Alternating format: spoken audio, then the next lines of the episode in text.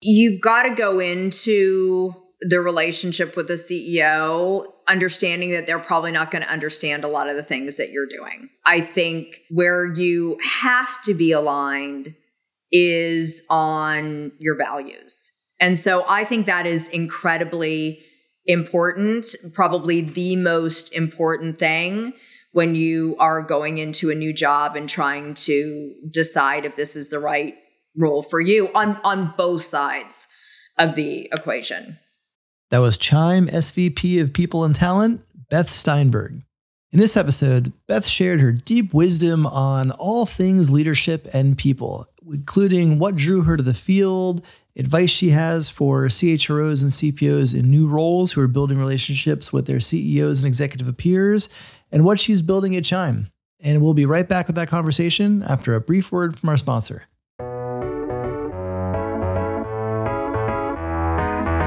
Support for the Redefining HR podcast comes from Pyn. Pyn is building the world's first employee centric communications tool, powering fast growing companies like Shopify, Rubrik, and Snyk. Automate messages across the employee journey so you never miss an opportunity and your employees are supported every step of the way.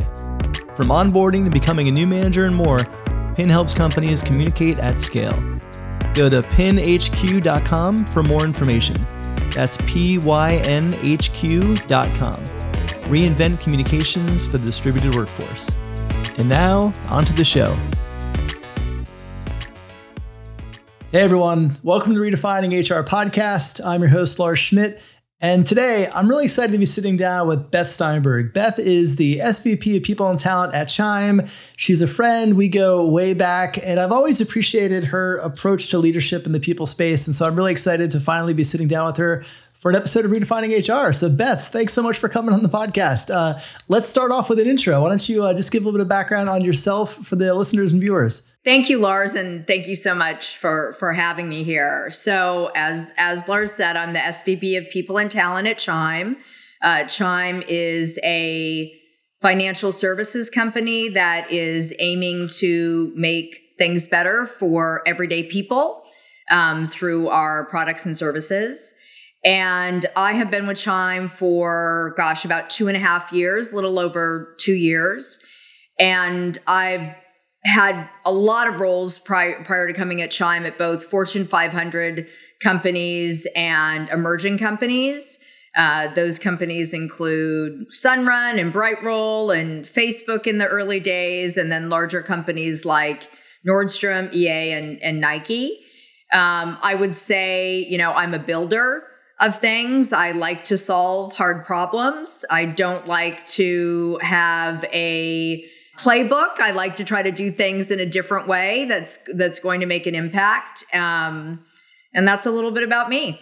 Yeah, and so you, you mentioned some of the companies you've worked at over your career. I know you started your career uh, at Nordstrom and you've spent your entire career in HR. Like, let's go to the beginning. Like, what, what originally drew you to HR? Yeah, well, at Nordstrom, I didn't start in HR. I, I started in, you know, a number of different sales positions through college and then buying positions.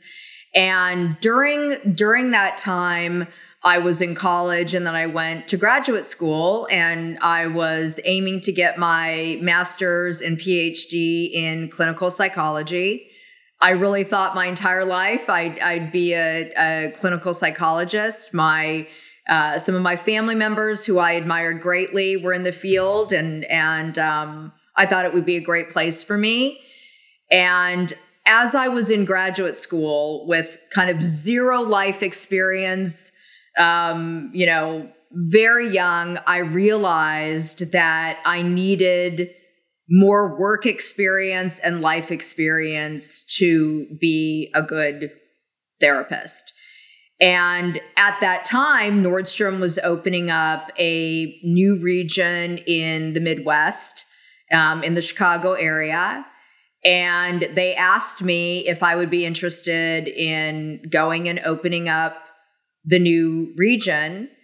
And I decided to take a chance and do it. So I, I moved from sunny San Diego, where I was in graduate school, to uh, freezing Chicago in the middle of winter. But it happened to be an, an incredible move for me because I was able to learned so much about you know building companies around good cultures hiring um, in such a short time period. And, and at nordstrom you know during my time there i pri- probably hired over 10000 employees um, trained you know thousands of, of managers and was really able to understand how important it is to align your values with the company that you work at. So that was my um, HR origination story.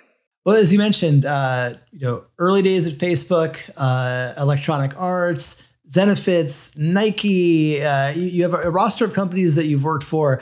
Uh, I'm going to take Chime off the table for this next question, just for fairness. Um, but looking back in your career, what what role do you think you had the most fun in, and, and what made it so special for you? I've had a lot of great roles and, and work with so many great leaders. I, I, I feel in, incredibly grateful for that. I really think the role that made a just huge impact in and had an incredible amount of fun in was actually Sunrun. And Sunrun um, is a residential solar company. You know, I think the largest in the United States at, at this point. But when I started at Sunrun, there were only 75 people. Uh, there was amazing people because it was such a mission driven, innovative company. I mean, that was 2011, 2012 when solar was really just you know in on on the forefront of things it was not mainstream like like it is today um, and the people at sunrun were committed like I've I've never seen before to really making an impact. Um, and because of that, you know, myself and my team were able to do incredible work there. And you know, I saw the power of investing in people early through you know learning and development. We redid the values at Sunrun, and that was an incredibly powerful experience to see how things evolve as a company grows. You know, it was, I think, probably some of the best work I've done in my career. And, you know, to this day, I'm incredibly close to so many employees um, at Sunrun because of bonding around such a mission driven company and experience. And you mentioned um, you know mission driven and and kind of the experience of uh, the importance of being values aligned with the business. You know, I know outside of work, you're very passionate about social causes as well. And, and as I hear you kind of describe what you really enjoyed about that, it, you can see the connectivity to being in that mission driven, values aligned organization. Where does that come from? Where, where does your kind of passion for, for these social initiatives come from for you personally? Yeah, I mean, I I would say when I was growing up, um, you know, it was modeled for me from from my family, from my mother, who who did, you know, was a stay at home mother, but took on a lot of work around kind of making the community better, and so I I saw that as a, a model for me. And then I just, you know, a couple things I think transformed my way of thinking about it. You know, when I was at Nordstrom in the early days, I was incredibly fixated on my work and my career, and in a way that was likely unhealthy. And I had, you know, a moment where I said to myself, what am I doing? You know, this is, I'm, I've become such a one dimensional person and I'm not doing the things outside of work that I have a lot of skill in and um, ability to do. And I decided, you know, that I was going to change that. And so I started doing a lot of work in the Chicago community in it's no longer there, but in the Cabrini Green Housing Project. And I just, you know, am a happier, and better human being when I am investing my time in the pursuit of helping other people, you know, also be successful. And so it is now a very big part of my life. Um, I spend a lot of my outside time uh, on on things that are important to me. Um, some of them I bring to companies that I work with. Uh, one of the programs that I've been heavily involved in is a program that is from the State Department called Tech Women. And that program inspires women in Africa, in Central Asia, and the Middle East to be in the STEM fields. Um, and, you know, it's just an incredibly powerful program that transforms economies of, of, of countries when women are in the workforce and are productive members of the workforce. And women come to the US um, from those countries and learn about how we do things here and gain experience and mentorship. And then they go back to their home countries and in, inspire others to do so. And so I'm bringing that program to Chime um, this spring. And I've had the incredible opportunity to travel on behalf of the State Department to a number of different countries Kazakhstan, Uzbekistan, Tunisia, Kenya, Rwanda, some others to advocate um, for women in the STEM fields in for local governments, universities, and with the US Embassy. So, as you can tell, how I get so animated when I talk about this, it's just an incredible uh, part of my life. And, you know, I, I don't try to focus on happiness. I know that might seem a little strange to people. I find that I am happiest when I'm doing things that are meaningful. And so that's what I really try to focus on in my life. Yeah, you know, I think one of the last times we actually met in person was maybe a week or so before one of your last trips, uh, you know, for the State Department. So I, I think I distinctly so. remember talking about that. Uh, you know, one thing I'd love to get your, your perspective on as well. I think when you look at the the broader kind of environment that we are in, and by we I mean you know society, HR, there are lots of uh, of big kind of uh, flashpoint events that have been happening over the last couple years. The pandemic, obviously, uh, the murder of George Floyd, the conversation around Black Lives Matter, you know, political discourse, discourse and turmoil, both domestically and and globally.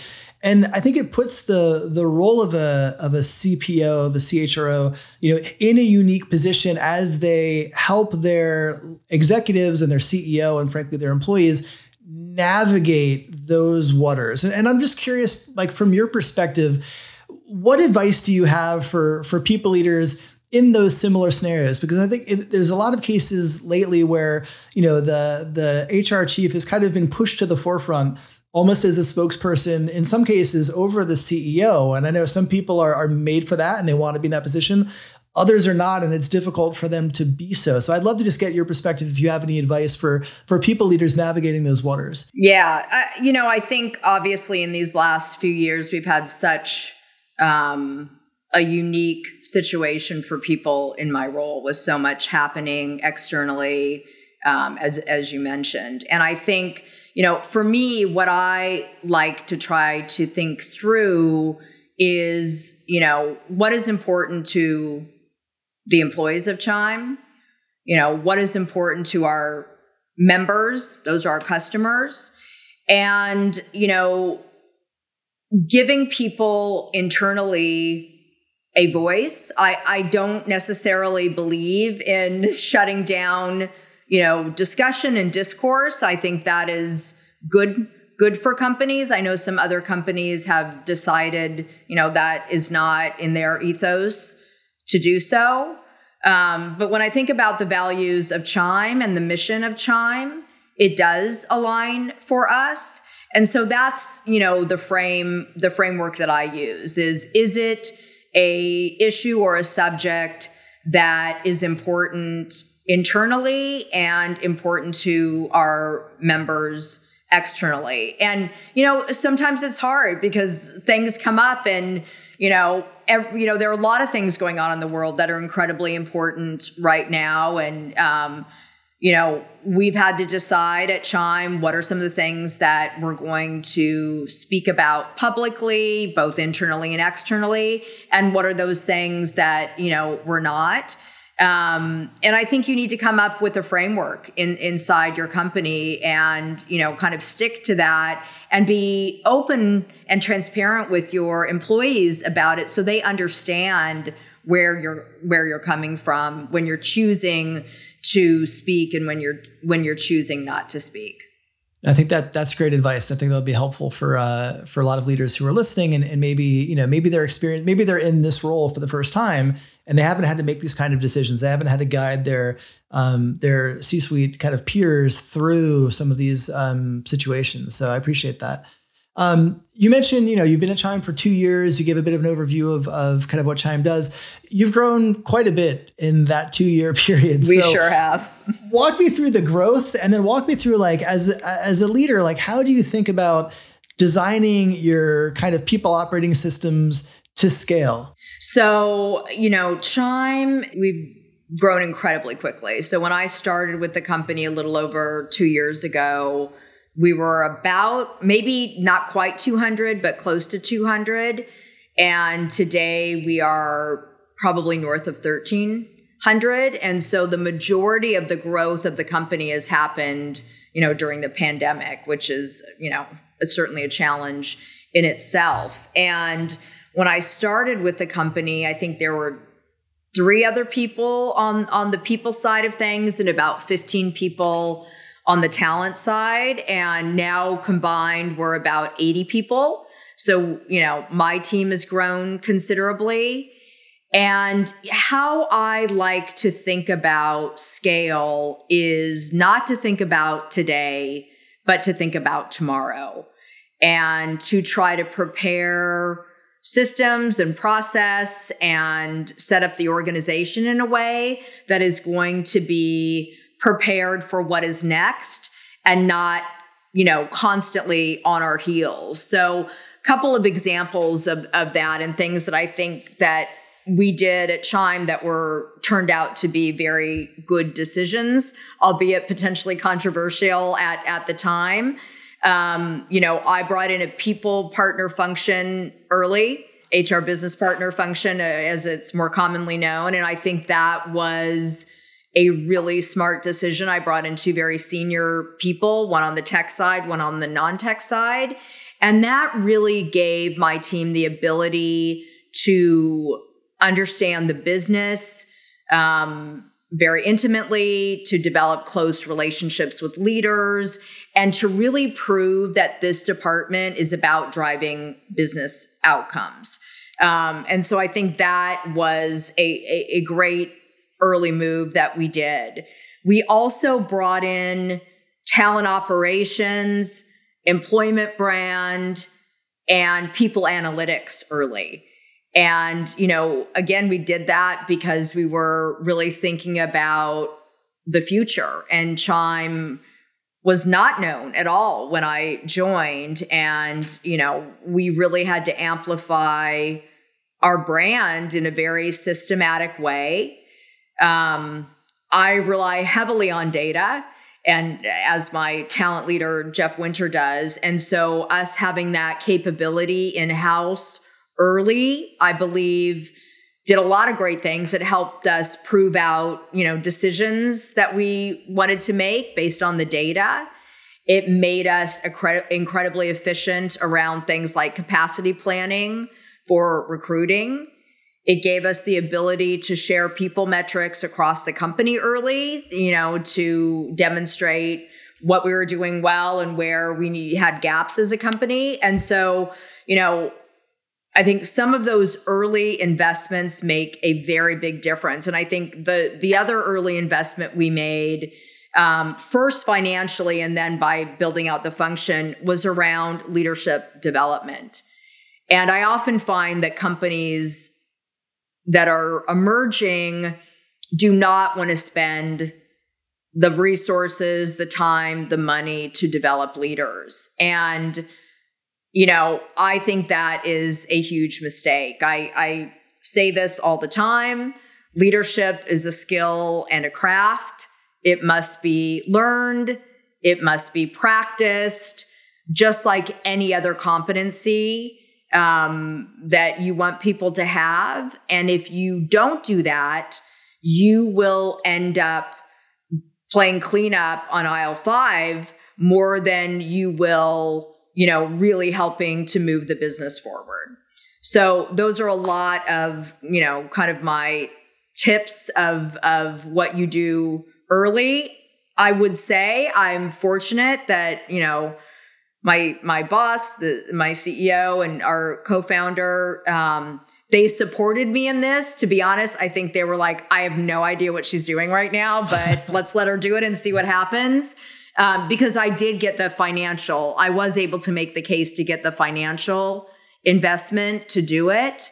Um, but I think all people leaders should build a business plan like anybody builds a business plan and you know sell that plan and you know make sure that you're clear about the return on investment and and that's what we did at chime hey everyone i'm excited to introduce you to the new amplify accelerator platform the Amplify and redefining HR ecosystem have evolved quite a bit over the last two years, starting with a podcast, growing to a book, and now leading to a full platform aimed at developing and supporting the next generation of chief people officers.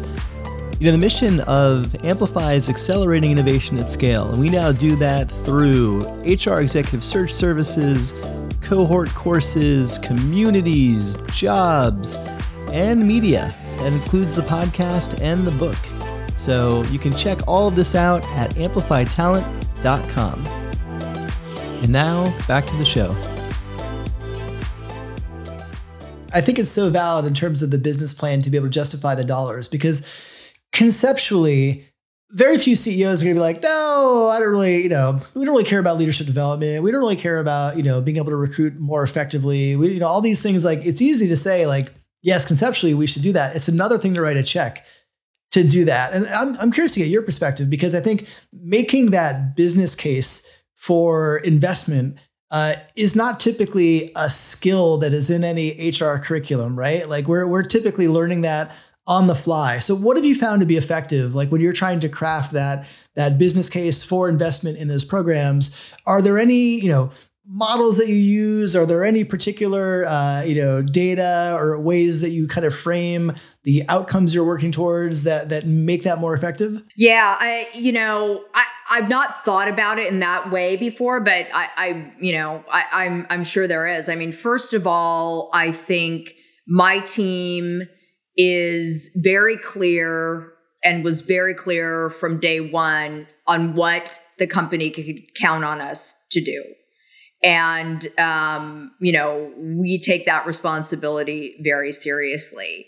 In terms of making the case, we use a lot of data at Chime and we measure the effectiveness of our programs. Some of them we, you know, we have the quantitative ability to see what difference it's making through things like looking at engagement scores, you know, for example, I can prove out through our engagement survey that leaders who participated in one of our learning learning and development programs or coaching programs had an average of 7 points higher than leaders who did not. And on some questions around um, giving feedback, up to nine points higher on average. So I really try to say with data, you know, what we are doing is working and we just need to stay the course. Other things that we've done, and I've I've done this throughout my career, is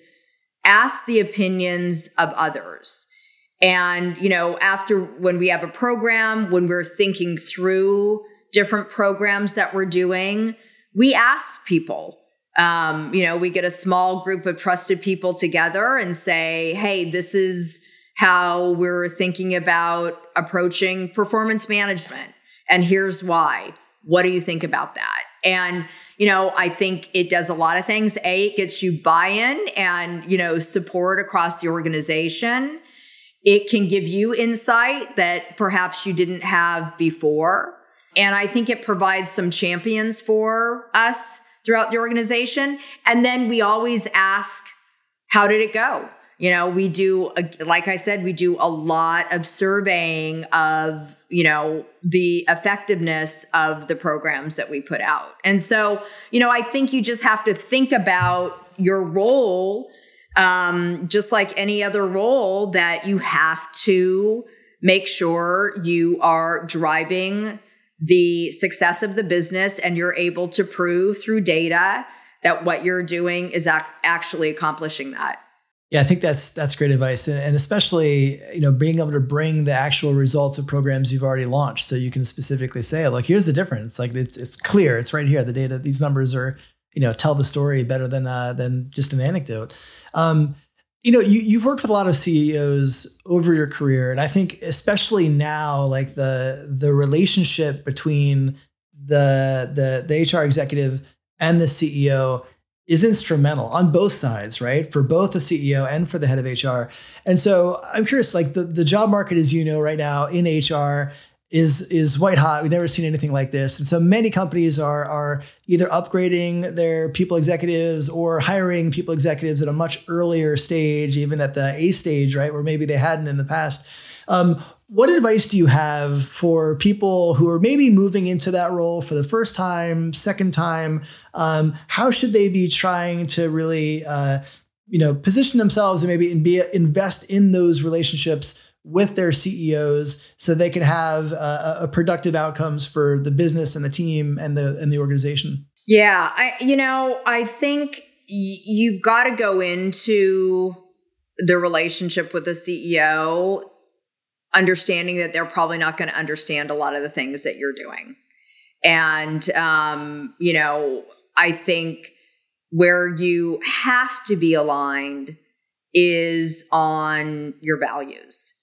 And, you know, I, I would highly recommend to any person uh, going going for a role in being a, a chief people officer or a leader of people if you and your CEO are not aligned on what you think is important in terms from a values perspective, it is never, ever going to work. And, you know, I think what I find is certainly there are things that my CEO and I disagree on. And, you know, we come from different perspectives on it on a number of different things. Um, sometimes I change his mind, sometimes he changes my mind. But at the end of the day, I know who he is as a human being. I know what his values are as a human being. And so that allows us, I think, to find common ground, even when we may not, you know, want to approach the problem in the same way. And so I think that is incredibly important, probably the most important thing when you are going into a new job and trying to decide if this is the right role for you on on both sides of the equation. Yeah, you know, and I think it's interesting for for whatever reason. When I was when you know we kind of scheduled this podcast, I was thinking back to a conversation we had at one point, and this was years ago. I don't remember when, um, but it was about the importance of courage as as an HR leader. And you, you made a comment that that still kind of resonates with me. It was just you know sometimes as an HR leader you need to know when it's time to kind of stand up from the table, throw your key card across the table, and, and walk away. And I think especially in this incredibly uh, you know complex world that we're in right now, that value alignment. You know I think that's great advice in terms of that connection with the CEO needs to be there. But like as as a people leader when do you know like when do you know it's time to leave? When, when do you know? And maybe you know maybe it's like a clear event that is a conflict and it's like yes this is insurmountable. Maybe it's slow creep where you're like i'll give you the benefit of the doubt but then you run out of benefits of the doubt right? Like when do you when do you know it's time to move on? Yeah. I mean that's a a good question and a, and a, and a complicated one. You know i would say for myself um, i have uh, there's there's a tool that that I use in my company called the IDI, which is a inventory of of um, where you get your energy, and there's a category that's called irreproachability, which is you know sort of what it sounds like, like you know you you live by a certain doctrine. Um, I'm 99 on that. And so, you know, through the years and through my own maturity, I have had to realize that, you know, there needs to be a continuum of things of like, there's no way I'm going to ever deal with this, or maybe this is something that I can get past and help move through and, and make it better. And so I think I've matured in that way over, over the years. Um, and I do think that having courage in this role is incredibly important because often and incredibly difficult, by the way, as well. You are often, you know, the only person who is telling the truth to the senior leaders. Um, you know most everything, good and bad, that is happening in the company. And I think it's, you know, I think it is one of the things that makes this job so difficult is that you have to be able to sort through, you know, what your boundaries are around what happens in the workplace. For me, you know, things that are unethical are just like that to me is I I won't do that. I you know and I and that is where I would never do anything unethical and I would leave a company and have left companies um, before I, I I would be party to things that I thought were com- wrong or unethical. I also know courage is a privilege in many ways and you know if if you are newer in your career if you you know are have not made made money and that job is really important to you i you know i realize that not everybody can take the steps that that some people can take. Besides you know things that are ethical which are you know somewhat more black and white i think you know sometimes there's a point in a company where you're no longer being heard. You know you're no longer able to make change and make impact and there might be a variety of reasons why that is some might be about you some might be about the company but i think for me that's also a signal that there's probably someone better that can do this job than I can. So those are the two things that that I think about. Yeah, and I think that's it's so interesting to kind of hear you frame it that way. And I agree with everything you said. Um, I want to put one more question in front of you before we kind of move on to the lightning round. You know, you've you've seen the industry evolve, uh, you know, quite a bit, and kind of we're in this this new chapter uh, of of of work where you know I'm just incredibly bullish on our future and our ability to actually write this new chapter of work together right? This like the future of work was yesterday. What we're building is new. And, and i'm i'm curious to get your perspective. Like when you think about what's ahead of us? What gets you and when i say us you know the field of hr what, what gets you most excited? Yeah i mean so many things and i you know i've been doing this for a long time as, as you have and i think it is very gratifying for me to see that this field, you know, has had its day in in in many ways that, you know, the way that people in this role helped navigate companies over the last couple of years has been incredible. I think it's taken an incredible uh, it's it's been incredibly difficult as you and I know many people are leaving their roles and are saying, you know, I'm not going to do this again. I think what's exciting for me is, you know, the idea of talent can be anywhere.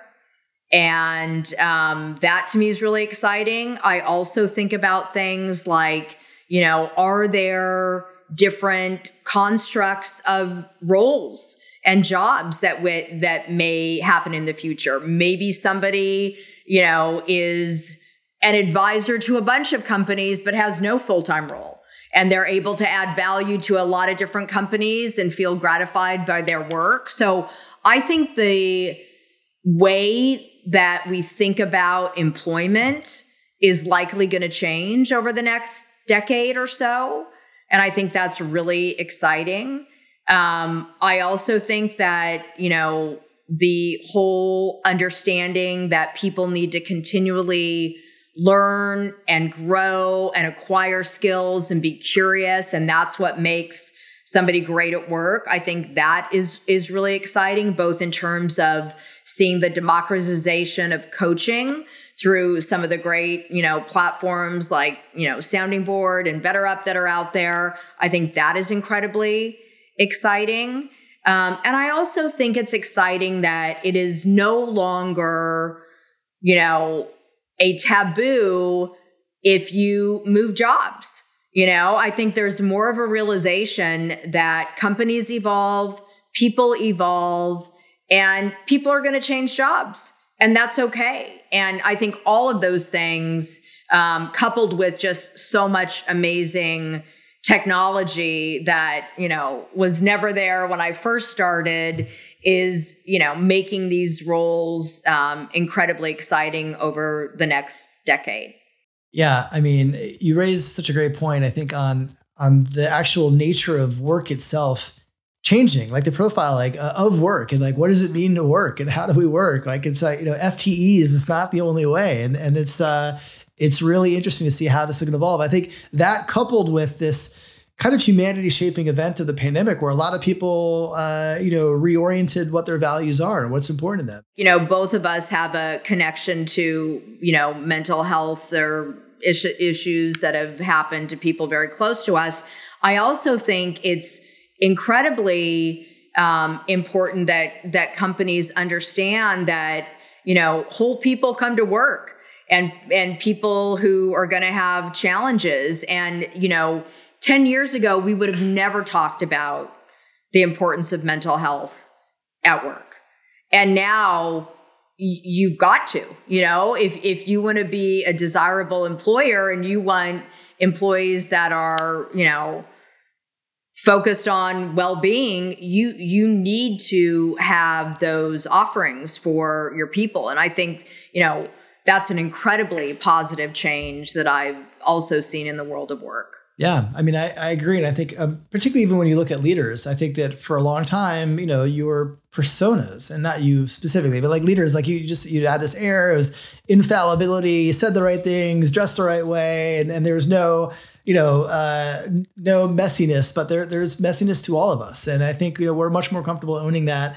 And and I think especially in the conversation of mental health, when we as leaders can role model that behavior in from our own lives, it makes that more real and tangible and kind of you know creates that space where employees are more comfortable showing up that way and asking for help when they need it um, which which makes a huge difference i so, agree i mean I, I think that you know vulnerability used to be a taboo word and now i, I feel like vulnerability is a superpower it, it, i really do well, Beth, it was awesome, you know, learning more about your career path, what you're building, and kind of sharing a lot of your uh, leadership wisdom w- with the audience. Uh, I want to shift over to the the lightning round, which we close every episode with, just to help the audience get to know you a little bit better. So you ready Great. to jump in? Sure. Okay, I am checking out your Spotify playlist. Uh, who oh, will gosh. I learn are your top three artists? Hmm, okay, so I am a huge fan of the band The National. Okay. Um, they are my number one. I mean, I'm sort of crazy for the national. I also like Julien Baker, who maybe people haven't heard of, but she's an incredible singer um, and songwriter. And then Eddie Vedder, probably my third. I'm also a ah. yacht rock, rock fan, which I think you are too. You, we share that. I remember you shared me your. Uh, you have a great Spotify playlist. I do have of, a good uh, yacht rock yes, playlist. I, yes, I am down with some yacht rock. Mm-hmm. Um, shift over to TV. What yeah. was your latest uh, binge? binge watch? So my latest binge watch, um, I have I like these obscure foreign dramas. So I watched a French drama called Spiral um, crime drama, and that was my latest binge. Also, Gomorrah, which is a Italian crime drama. Um, I just the last season just came out. And I think I watched it all in like a 24 hour period. So, wow. All right, I'll have to keep an eye out for those. Yeah. Um, if you weren't working in HR, I know you've done a range of things from mm-hmm. you know being a practitioner to being an advisor, mm-hmm. being an investor. Uh, I'll take all those things off the table. Yes. What would you be doing? Well, I mean, I mean, I think about what I'm going to do when I retire. I could answer that, but but I, am also like I'm very creative as well. I like flower arranging. Maybe I would be a floral designer. Um, I make a lot of my own like homemade nocino and limoncello and craft cocktails. So maybe I would do that. Um, I think when I retire, I will be a coach and I would like to work on refugee resettlement in the United States. And uh, Beth, last question for you: uh, Who is one HR leader who you admire and why? I really admire Katie Burke at HubSpot, and I think you know I think they've done an incredible job of scaling and keeping a really authentic, amazing culture. I really admire and have kind of followed her in the way that she engages with employees on digital formats like LinkedIn. And, you know, I think it's a very small thing to do, but makes a very big impact to people. Um, and I think she's an incredibly smart um, and thoughtful leader. Yeah, I second all of that. And if you're not following Katie on LinkedIn, please do that because the way that she interacts with her employees, great, uh, and the way that she even, you know, she had a, a brilliant uh, piece that she wrote. Uh, I think she's actually done a few iterations of it now, where um, proactively answering some of the questions that candidates typically yeah, have. I love that. Who are interviewing, and it's just it was great. Things like that, so smart. Yeah, uh, and and and so like any any anybody watching can do that. Yeah, right? she's There's a very no accessible leader, that. and I think that's you know that is what modern leaders look like. Yeah, well, Beth, I had a lot of fun. Thank you so much for coming on the uh, podcast, sharing your your journey and your wisdom with all of us. I appreciate it, and uh, hopefully, we'll get a chance to catch up live someday soon. That sounds great. Thank you so much for having me. It's been a real honor. Thanks for tuning into this episode of Redefining HR. For more information on the podcast, past episodes, future guests, the Redefining HR book, or free resources, be sure to check out redefininghr.com. And if you dig this podcast, why don't you share it with your CEO, your executive team, and your friends to help them discover what redefining HR is all about? If you really dig this podcast, I'd love for you to leave a review on whatever podcast delivery vehicle your ears prefer. See you next week.